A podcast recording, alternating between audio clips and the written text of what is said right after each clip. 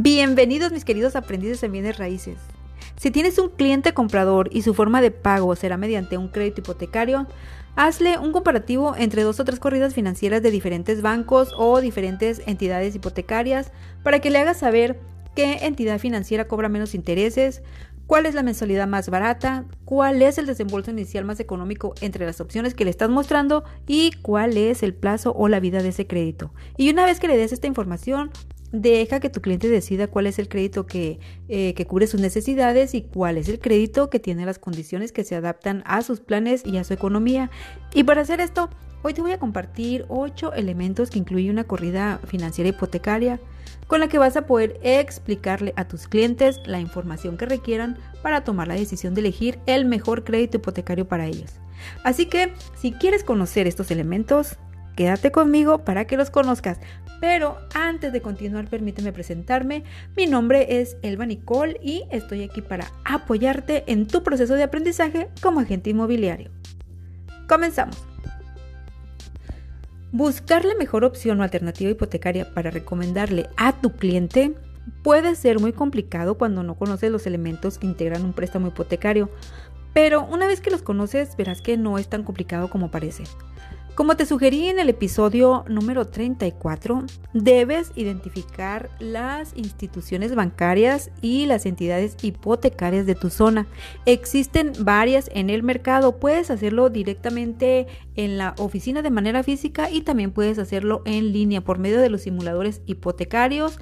Hay eh, varios eh, disponibles en internet y son totalmente gratis. Y una vez dicho esto, vámonos con el primer elemento que debes considerar. Y este es eh, la referencia económica. La referencia económica no es otra cosa más que la modalidad de pago.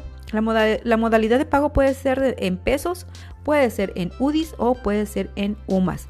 Los pesos, para los que estamos en México, es la moneda que utilizamos como medio de consumo.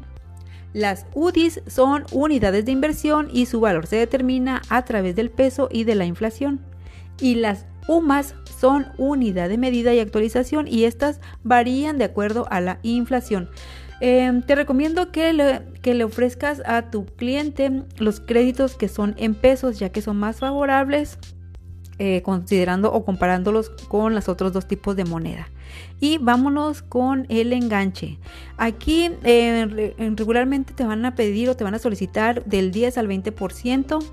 Em, esa va a ser una cantidad que le van a que el banco va a solicitar a tu cliente dependiendo de la capacidad de pago y del programa que el banco le ofrezca a tu cliente para otorgarle un crédito hipotecario. Cada banco tiene diferentes planes y cada banco tiene diferentes programas. Todo va a depender del perfil de tu cliente.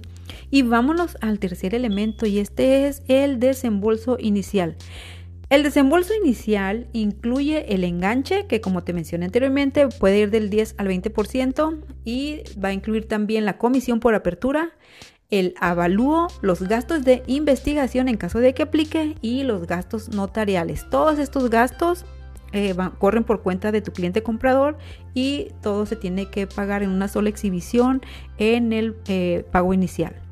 Y vámonos al cuarto elemento. Y el cuarto elemento son los ingresos a comprobar.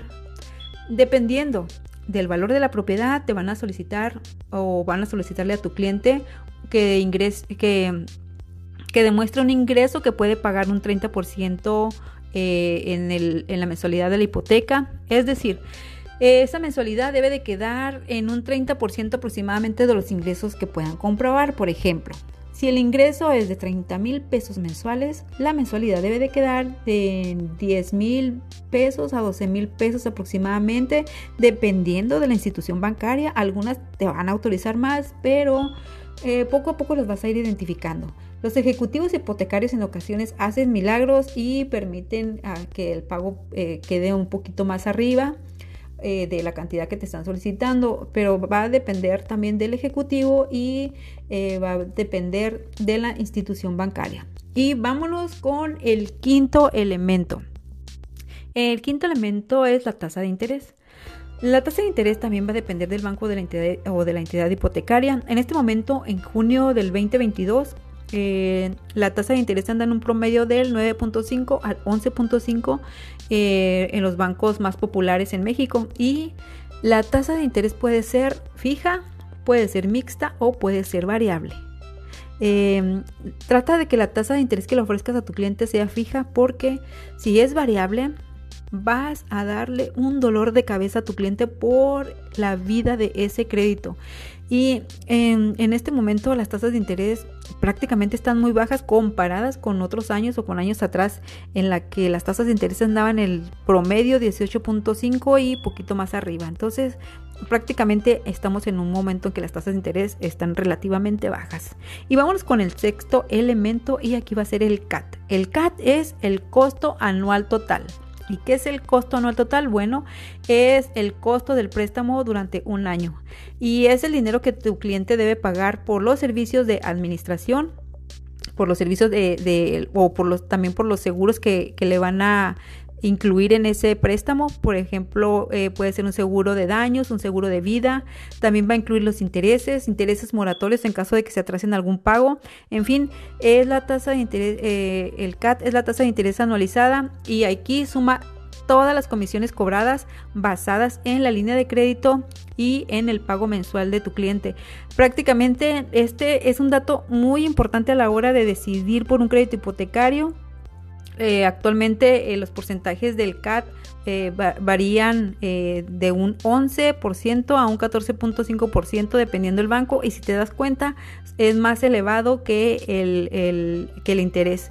Entonces este prácticamente debes de revisarlo con lupa y que te expliquen exactamente qué incluye porque en, en muchas ocasiones incluyen costos que no solicita el cliente y ahí, se ahí le están sumando todo, entonces también debes de, revisar qué, qué es lo que están cobrando en esa anualidad y por qué lo están haciendo. Y vámonos al séptimo elemento y aquí em, este, es, este es primordial, revisar la tabla de amortización. Cuando hagas una corrida financiera, revisa detalladamente la tabla de amortización.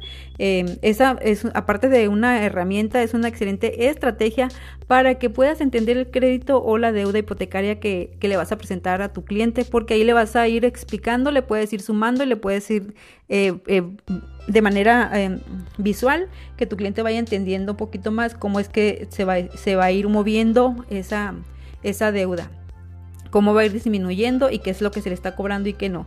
Y en el octavo elemento, aquí va a ser el pago total del crédito. Y el pago total de crédito es la suma de todas las mensualidades. Es el monto final que debe de pagar tu cliente durante toda la vida del crédito y eso lo puedes revisar eh, prácticamente en, la primera línea. Ahí te va a indicar exactamente cuánto va a pagar tu, cliente eh, por toda eh, la vida de ese crédito. Regularmente es hasta dos veces más de lo que del préstamo que, solicitó, a veces un poquito más. Revisa todos los elementos eh, que, te estoy comentando, desde el pago inicial, la tasa de interés, el CAT, el plazo, todo cuenta en, el análisis de una cuenta, de una corrida financiera, eh, sobre todo cuando estás comprando de una hipoteca a otra hipoteca. Eh, todo, todo esto obviamente con la finalidad de que puedas asesorar a tu cliente y por supuesto para ti mismo también te va a servir. Entonces, conocer y comprender estos elementos te dará la oportunidad de brindarle un mejor servicio a tu cliente, aunque debes de recordar que la decisión más favorable para tu cliente siempre va a ser la que se adecue a sus necesidades y que determine la mejor opción para ellos. Considera que una tasa de interés baja no implica eh, este, que el pago total sea menor o sea mayor al final del crédito. Entonces, también, eh, eh, como te comenté, revisa la tasa de interés y revisa el CAT porque finalmente son los que determinan el costo de tu crédito. Y bueno, tu función como asesor es informarle a tu cliente, comparar y explicarle las opciones que se adecúen a sus necesidades y finalmente la decisión será de ellos. Y, pues prácticamente eh, esto es lo que tienes que, demostrar. Es un servicio más que tienes que ofrecer y obviamente también aquí repercute la, que puedas o no vender una casa. Y bien, mis queridos aprendices, ahora que ya conocen estos elementos, eh, creo y considero que ya va a ser más fácil que puedan asesorar a sus clientes y obviamente tener como resultado esa compraventa exitosa. Em, esto fue lo que eh, preparé para ustedes. Espero que les haya gustado esta información, que sea de utilidad para ustedes. Aplíquenla en la práctica como agente inmobiliario y por favor compártenla con sus amigos. Y si están viendo este contenido en YouTube, denle un like al video y suscríbanse a mi canal. Por lo pronto, agradezco su atención, les mando un fuerte, fuerte, fuerte abrazo y nos vemos o nos escuchamos la siguiente vez. Que estén muy bien. Bye.